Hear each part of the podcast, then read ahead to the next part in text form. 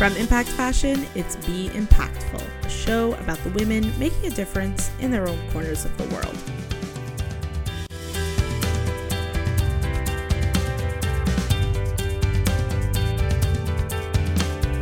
I'm Rifki Itzkowitz, and on today's show, I fly solo to talk about the Spring 2020 collection. I'll give you a peek behind the scenes into how a collection comes together from beginning to end, let you into what I think about what I design, and answer your questions.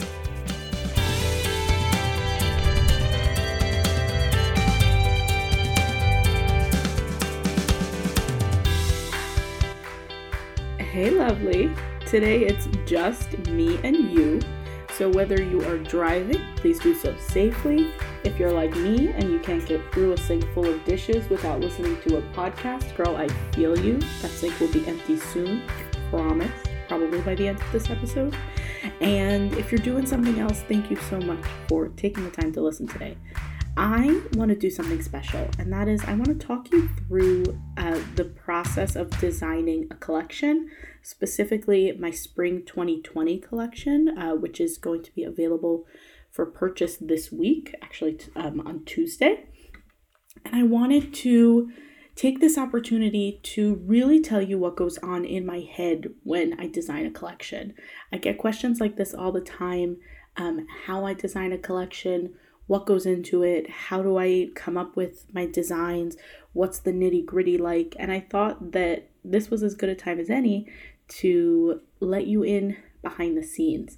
Um, and I wanted to do that here on this podcast as opposed to on my Instagram or in an email or anything like that.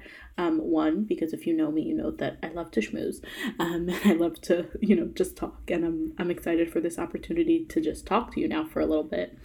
Uh, and two, because it's easier for you know, the kind of longer form, in depth things that we're to talk about today. So, I'm to cover a few things. The way that um, we're to do this, our little roadmap for today, I guess, is I'm going to tell you a little bit about what I was thinking about with this collection, the things that I wanted to focus on. Uh, I'm going to tell you about how my process changed for the Spring 20 collection because it did change pretty significantly. Um, I think for the better, but it was definitely something to get used to. Uh, I'm going to talk you through how my process used to be and how it's different now. Uh, and then I'm going to tell you a little bit about the first dress that's going to be released. It's called the Point Dress and it's going to be released on Tuesday, February 25th. Uh, and it's super exciting. And then I'm going to go through a couple of your questions. Uh, I did get questions um, from you, the listeners of this podcast, who emailed them into me. Um, I collected questions off of my Instagram page um, at impact.fashion.nyc. So we're going to go through uh, just a few of those. There were a couple of themes that kind of stood out. So let's start now with the very beginning. Um, and that's what's it like to design a collection? And the truth is that designing a collection is a huge job made up of lots of little jobs. The way that my process works is a little bit different from a lot of other designers uh, because I am a couture trained dressmaker, seamstress, and pattern maker. So my process is actually very technical based as opposed to, you know, the stereotypical look of a designer where they're just I don't know, like sketching and throwing fabric around and being very fantastical. And there's usually people behind them who are very detail oriented and concrete and create the things. I am the concrete person. Um, and because I am a pattern maker at heart, because my background is a lot more in the technical side of design as opposed to the fantastical side. Don't get me wrong, I love the fantasy side of it, but I'm much more results oriented. I'm much more grounded in my approach. And because of that, um, I do all of my own patterning, which is very unusual, uh, particularly for a small line. A lot of people will outsource that. A lot of people, a lot of lines will um, hire them out. They'll have their sample maker will also be their pattern maker, uh, and I do all my own patterning. So the things that need to happen in order for a collection to be made, you need to end up with what are called samples, which are basically just a an example, I guess. I don't want to use the word sample again, um, but it's the first actual dress of that design that's made. So the way that you get a sample is that you use a pattern, similar to when you're baking cookies and you have a cookie cutter. And if you use the same, let's say, star-shaped cookie cutter every time, then you'll get the same star-shaped cookies that'll be the same size and the same shape and everything. if you use the same pattern on different garments, then you'll get the same garment again and again. And that's how things go into, you know, go into production. That's how you mass produce items. So every design starts with a sketch or an idea. Um, I tend to do very sparse sketches uh, just because my background is in pattern making. For me, a lot of the fun is in working with the actual pattern. So I'll come up with an idea and I'll do a pretty um, sparse sketch. Uh, and I'll include links to all of this in the show notes, by the way, so that you can see some of my sketches. And then what I'll also do is that I'll write really detailed notes next to those sketches. So I'll write things like move the side seam over three quarters of an inch to the right and raise the waist seam a half an inch uh, slightly towards the left. And then I'll know that when I manipulate those seams, it'll give the effect that I want. That's a little bit of an unusual way to design, but it works for me. So once you have your sketch, then you move on to your pattern.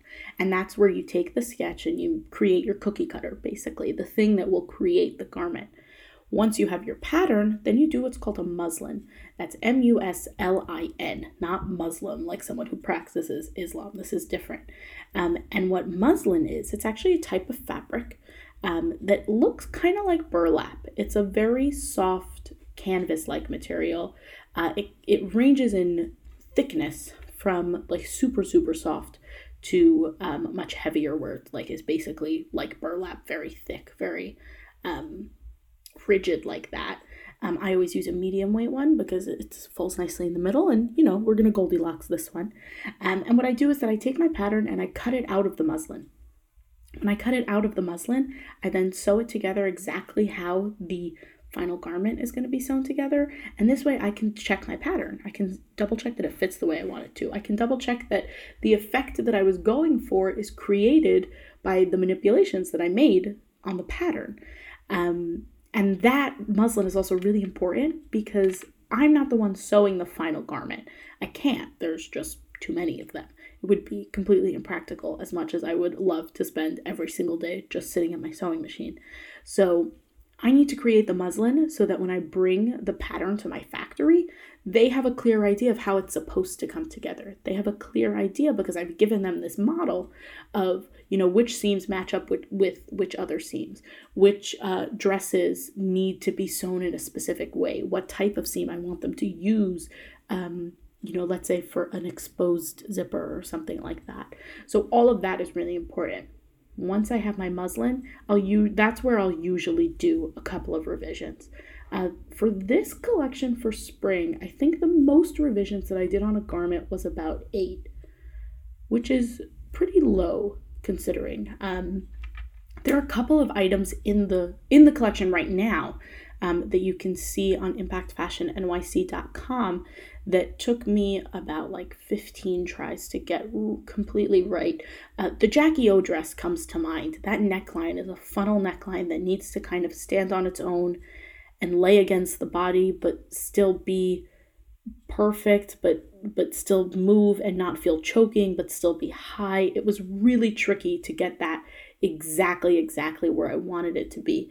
Um so yeah then i'll do my revisions. I'll you know change it make sure that it's perfect.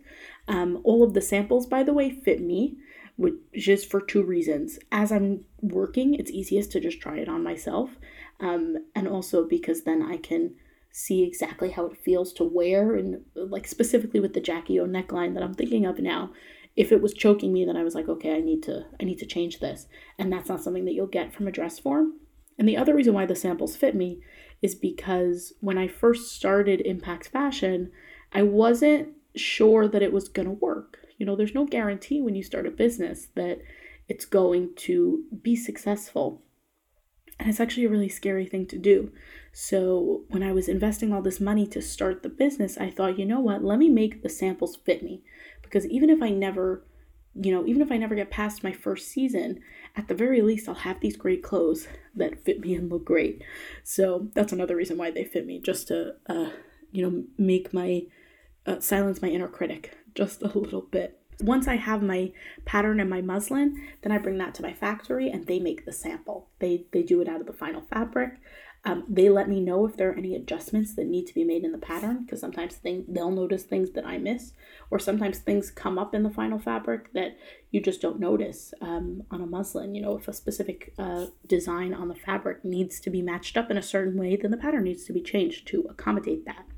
So that's what you do to make a collection. You rinse and repeat, and you do that times however many pieces you want there to be in your collection. So you start with the sketch, then you move on to the patterning, then you do the muslin, you revise as many times as necessary, and then you make your sample. So, like I said, it's a big job, it's a huge job, made up of lots of little jobs. Um, and Spring 2020 is actually my seventh collection for Impact Fashion, which is mind blowing because, like I said, I started this company three years ago. Um, and yeah, three years ago. Wow. And three and a half at this point, actually.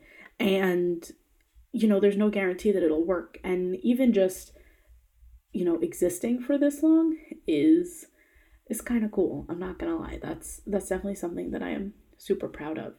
And with my seventh collection, with spring 2020, there were three things that I wanted to keep in mind. Um, three things that I wanted every piece that was in the collection to embody, I guess you could say. Number one was lightness. I wanted it to feel airy. I wanted it to feel um, soft. I wanted it to feel floaty. I didn't, I felt like a lot of pieces that I had been seeing from myself and from other designers they felt like they were, you know, they were dresses with a capital dress, you know? They were almost straitjacket like. And as much as I like that feeling of being very dressed and buttoned up, I wanted to see if I could achieve the look of being very dressed without the feeling of being very buttoned up. So that was the first thing that I kept in mind. The second thing that I that I kept in mind and that I keep in mind with all of my clothes are comfort, particularly with summer because I don't know about you, lovelies, um, but I sweat a lot.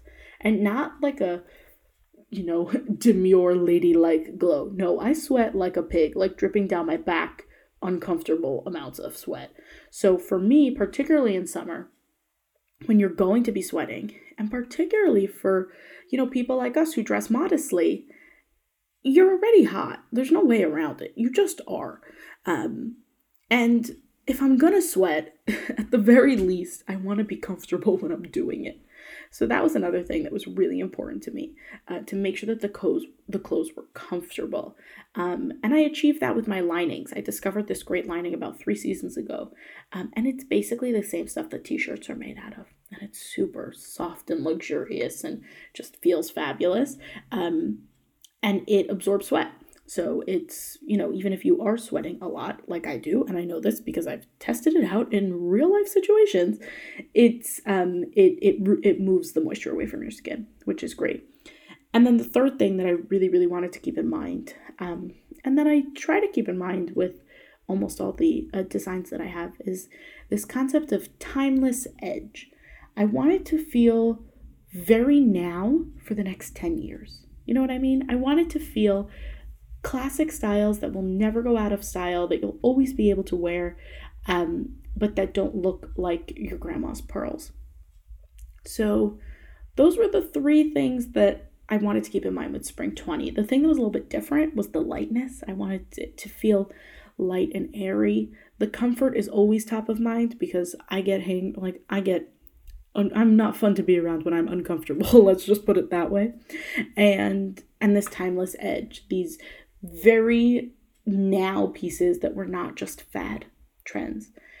And the truth is that the process of creating this collection emotionally was completely different for me than in previous collections.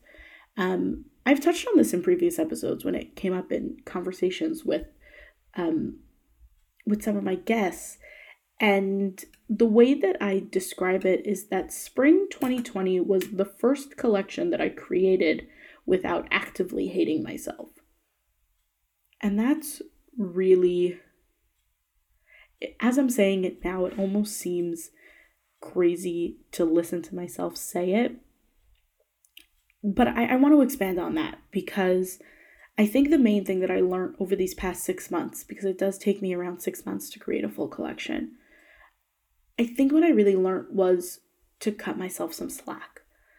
Um, I think that that's where I really grew the most. And it's, I mean, there's no right or wrong answer here, but I do know that I think that I am I think that I, I don't want to say happier because happy is such a broad term, it's almost meaningless. But I think that I'm definitely much more at peace with the things that I created and, and have been able to really silence the crazy inner critic um, that is in my brain with the changes that I made for this collection. The way that it used to go for me was I used to put huge amounts of pressures on of myself, not just to make the perfect collection, but to make more pieces than was reasonable for me to be able to make. Um, at the time, I was basically a one woman show. I was doing all of the patterning myself, I was doing all of the muslins by myself. I could only work on it for about two months because that was just the frame, the time frame that I had because I, you know, had a business to run and I wanted to make 25 new pieces a collection. I wanted to have these huge, you know, bigger collections and, you know, the kinds of the size of the collection. When you have a 25 piece collection, you've got a three person team, and I was doing that on my own. And then I wouldn't meet those goals. You know, I would get to 15 or 20 maybe, and then I would feel awful for not reaching this crazy high goal that was really never, it wasn't even possible. It wasn't even humanly possible. And then I would also, on top of that, just on top of the size of it, I wanted each piece to be perfect. I wanted each piece to be a bestseller. I wanted each piece to do to do so well, and for everyone to love every single piece. And I don't need to tell you that that's not even like I want everyone to love everything I do every single time. That's not reality. That's just not how the world works. And then I would get really frustrated when it was when I didn't when that didn't happen. When that's like getting frustrated at the sky for being blue. That's just it's just the way it is. And that really translated into when I didn't reach the goal, instead of recognizing that the goal was unreachable, it was if only I had worked harder, if only I had done more, if only I had pushed myself, then I could have done it. When that was never the case, that was really never true. And so for spring 20, I made some changes um, the main change that I made was I got help. Um, starting in June, I hired my first freelancer. Uh, and you've heard me talk about her on this podcast before. It's Michelle Moses. She is um, my graphic designer. And that was huge because it took a huge job that I hated doing off my plate and gave it to someone who's a professional at it. And that was great. Um, I got someone who um, helps me with the patterning. I brought in an intern who, um, you know, takes care of making things. She takes care of the little tasks so that I can focus on the things that really need me. Those were all huge things. Um, you know, recognizing that I couldn't do it all myself, that I needed to bring in more people. That was definitely a huge step. And the, the other thing that I did was that I sat down with my previous sales season's numbers and I figured out that I didn't need to be making 25 pieces. I figured out that in every collection, there were only about 12 pieces that people liked. There were only about 12 people pieces that sold. So why am I driving myself crazy trying to make all these extra throwaway pieces when I could be focusing on making 12 really, really great pieces? And that's what I did. Each piece became better because I was focusing on the pieces that work for everyone. There's something called decision paralysis. It's actually a really interesting concept. Um, and they've done this in experiments with in grocery stores actually with free samples. If there's um, let's say a jelly company and they have a table where they're giving out free samples of their jelly, hoping that you'll buy. If they put out 25 flavors of jelly on their table, not only did less did very few people taste the jelly, even fewer people even fewer people out of those who tasted the jelly eventually ended up buying the jelly. there was just too many choices. When they did took the same jelly company and the same jelly and they only put out 6 flavors, then more people were willing to taste the jelly and a higher percentage of the people who tasted ultimately went on to buy. Because when people are presented with too many choices, it overcrowds their brain. And instead of sitting down and carefully going through 25 options, which nobody is going to do, they just freeze up and they say, No, it's fine. I don't need jelly. I'll get peanut butter this week. And that was what was happening on my collections. I noticed that the collections with the smaller amount of pieces were selling better, were doing better, that I didn't need to have 25 pieces to do well. So I stopped doing it. And the big lesson there is if you're feeling stuck, go back to the data. You know, see what that see what that's pointing you towards. See what the data is telling you and go where it leads you. And it's okay if it doesn't take you exactly where you thought it would. And the third thing that I did, which was definitely a gradual process, but I think that, I mean, it, it is a gradual process. So with the seventh collection, I was the farthest along that process than I've ever been. But I learned to separate my self worth from how well the collection did, particularly in the wholesale market. What I came to realize was that there are about a million reasons why someone may not buy my collection. And only one of those reasons is I didn't like it. You know, they may have just overspent their budget at a different at a different um, supplier. They may have had a really bad season themselves and they have no budget. They may be deciding that they're not carrying my price point entirely. They may be in a bad mood and if they haven't had lunch yet, they may be less likely to buy from me, and on and on and on and on. And none of those things have to do with how good of a salesperson I am. They have nothing to do with how good my designs are. They have nothing to do with what the collection looks like. It has everything to do with the other person and nothing to do with me.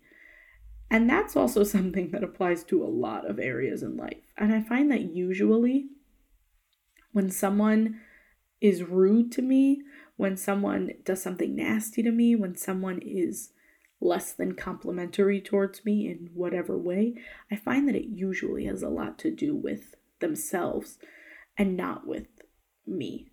And I find it also, by the way, the opposite. I'm, listen, I'm not a perfect person. There are plenty of times when I have been rude and have acted in ways that I am not the most proud of. Oh, this is a funny story.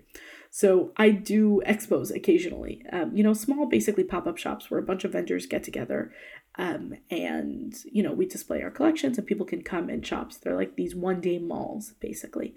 So I was doing an expo, and there was a tiny, tiny parking lot, and the way that I do these expos is that I bring I have you have to bring everything. So I bring the rack, I bring the clothes, I bring um, you know, I have my register app on my phone and all of that. Each booth operates as an independent store.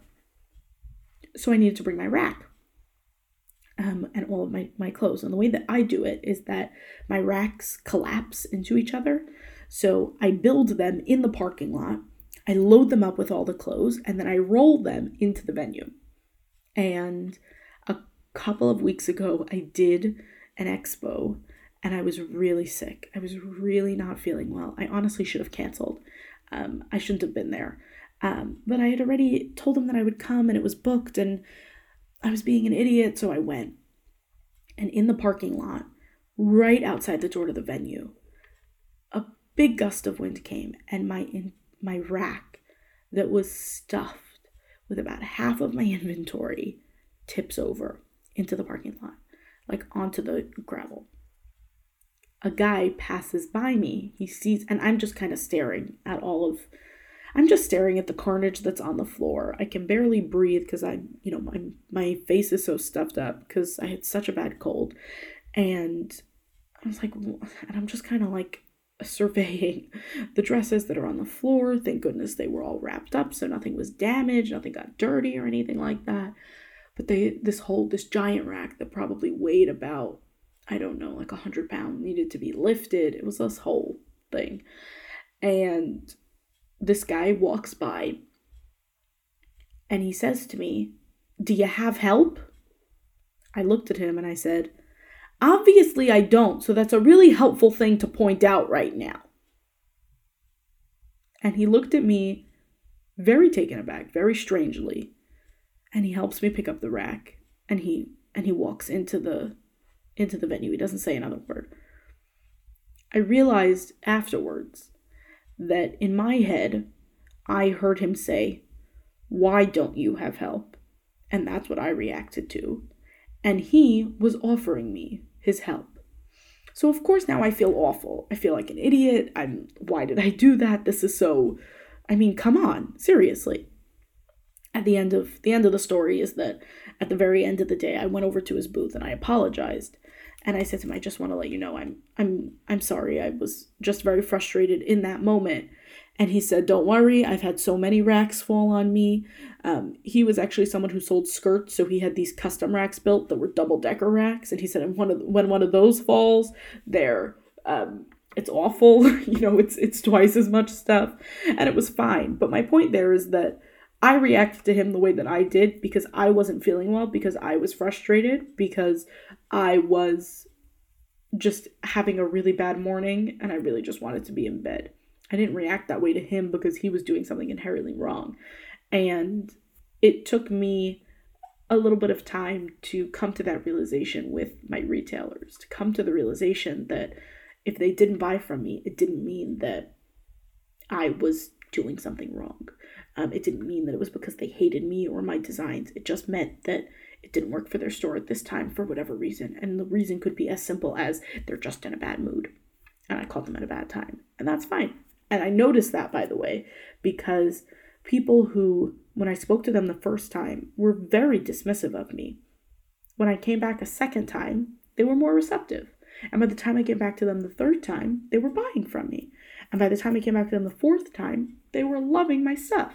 So that first time, it could have been that they just had a bad day. You know, there's no and there's nothing wrong with that that's just there's no way to know and that's just what it was so yeah those are the the main changes that i made for spring 20 was that i got help i figured out that i didn't need to be making as many pieces as i thought i did and i learned to cut myself some slack because the reasons why someone isn't buying have very little to do with collection it could be a million other things now i want to talk to you about the first dress from the spring 20 collection that is going online. If you follow me on Instagram, then you've actually already seen this dress uh, without, well, I guess without realizing it. Um, it's called the point dress, and it's this navy and fuchsia color block dress with a slash pattern. So it's color blocking on an angle, and the whole middle section is the most bright, beautiful fuchsia. Uh, it's so great. And oh, for me, this dress, it came together in a lot of different ways. The well, the first thing is that I'm a sucker for color block. I love taking a great shape and chopping it up into new ways and creating new angles within a perfect shape. Like, ah, I love that. Also, color is always a little bit tricky. You know, I really like bright colors. I love wearing them. They make me feel happy. They make me feel powerful. Like all of that. I'm all for the bright colors. But I also know that Mm, a lot of people like their black. A lot of people like their dark colors, things that they feel comfortable in. So I use the navy in this design as an anchoring point, as something that tones down the overall brightness of the dress, but still lets it, you know, stay really sharp because the navy actually emphasizes the seams and the way that the color blocking is inlaid into the dress. And the thing is that, you know, when I said before about timeless edge, the fact that, you know, the point dress has unusual angles that aren't totally insane, but are still eye catching, that's exactly what I mean. That's exactly what I'm going for when I say that I want timeless edge. So the point dress is launching on impactfashionnyc.com uh, on Tuesday, February 25th. It'll be available in sizes 2 through 24 and as all my uh, pieces are um, i will say this the i want to say probably starting at size 16 or 18 are going to sell out first. So if those are the sizes that you are interested in definitely hop to that. It's it's a great piece with that perfect timeless edge that we love okay and now on to your questions so uh, these were a couple of the like big themes that kind of came up uh, over and over again in the questions that I got. And the first one was how do I decide on the colors for each season?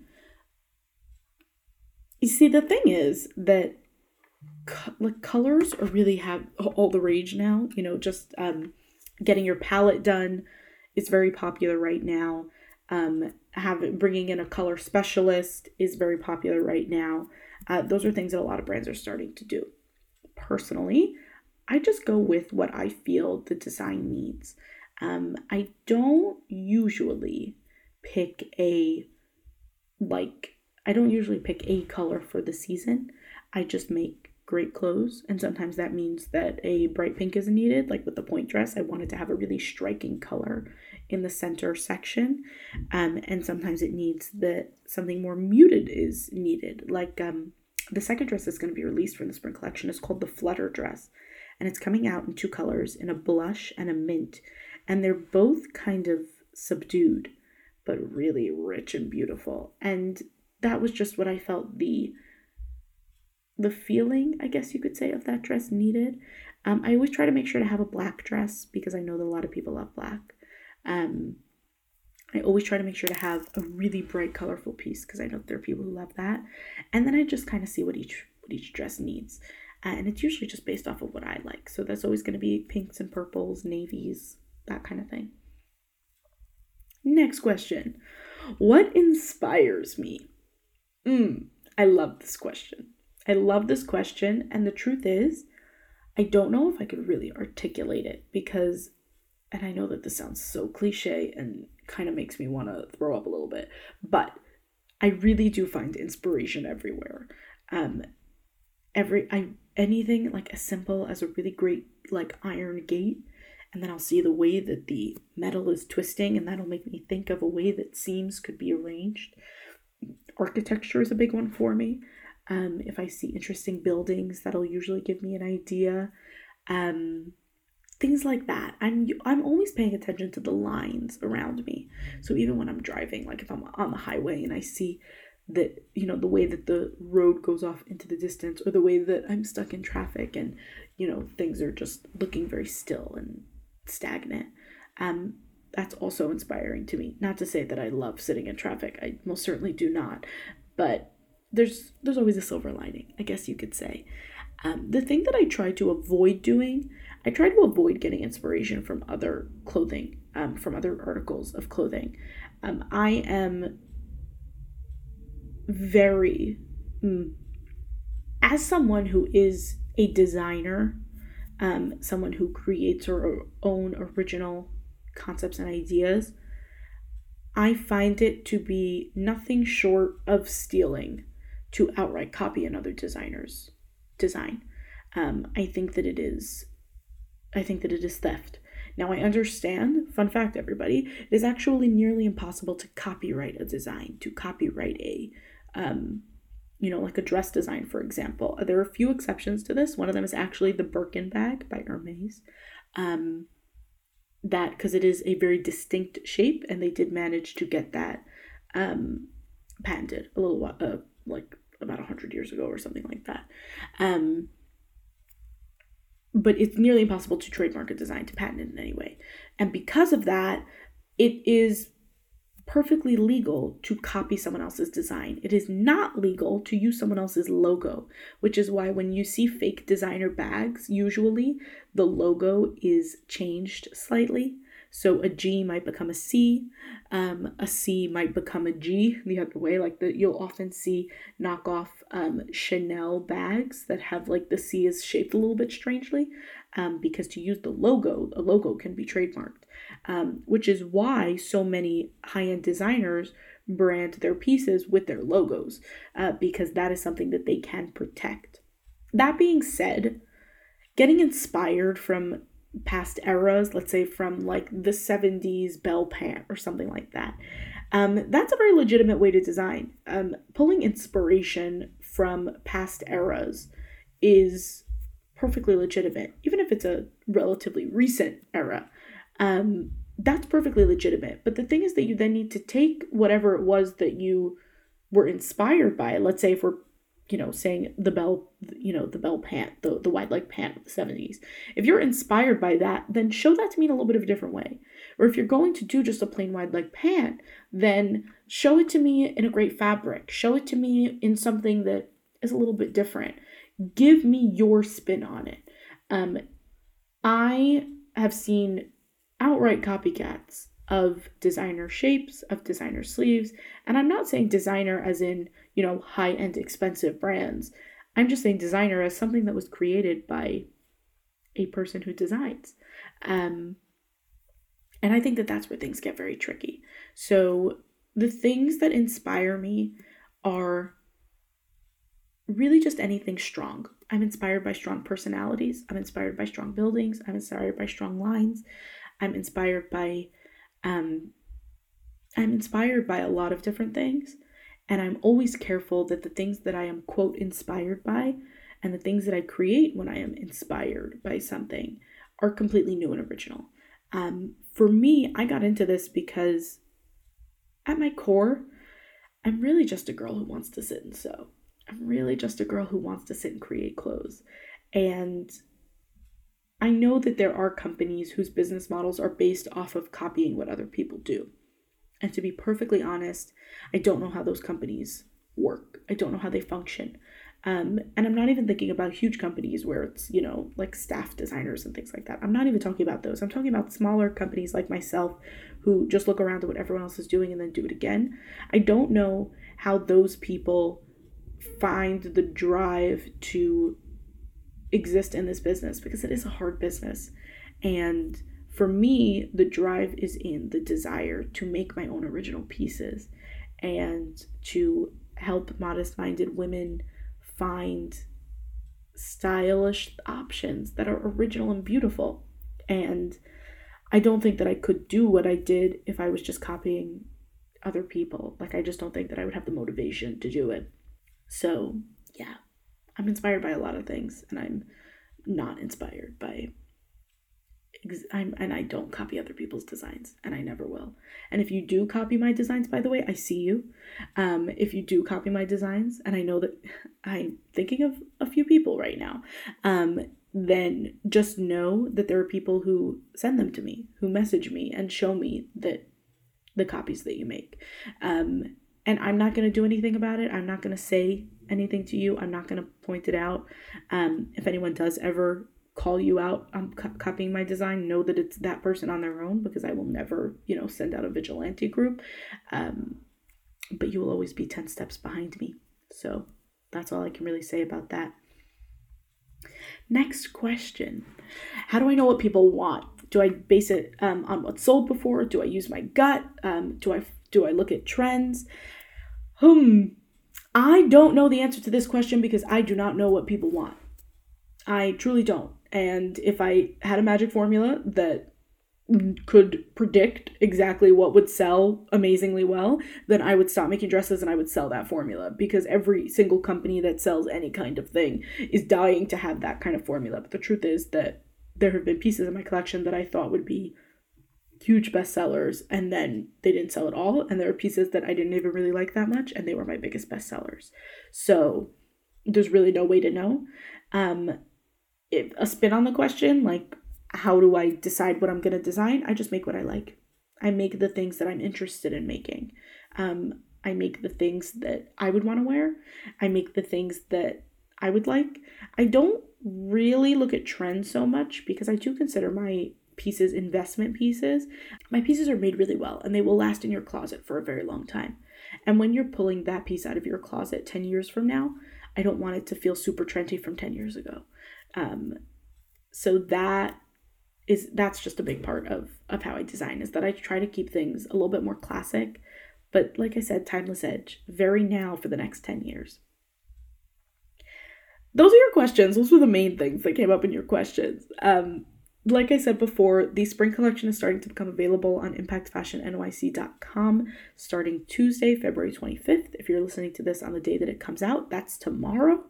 Um, that's yeah, it's really exciting. You can over you can head over to impactfashionnyc.com to view the collection. Um, there the pieces are going to be released one at a time. Um, there are three new dresses uh, that are going online uh, over the next month or so. And I'm releasing them in a little bit of an unusual way. Uh, you'll have to follow me on Instagram at impact.fashion.nyc to get the full effect of that. And I hope that you enjoyed this episode. You can always reach out to me at Be Impactful Podcast at impactfashionnyc.com. You can he- head over to impactfashionnyc.com to uh, see the collection, to read more about me, to see m- more of what's available. There are contact forms all over that site. Uh, and anytime that you do reach out to Impact Fashion, you'll be reaching out to me. So uh, I'll be more than happy to answer your emails, answer your DMs, answer your questions. Thank you so much for listening and I hope you enjoy. The Tales of Impact start Tuesday. Use code PODCAST for 10% off your entire order at impactfashionnyc.com, including the new spring releases. There's free shipping on all US orders and free return shipping no matter where you live, always on me. Swipe up on the cover art for the show notes. You'll find my spring sketches linked there. Enjoy them.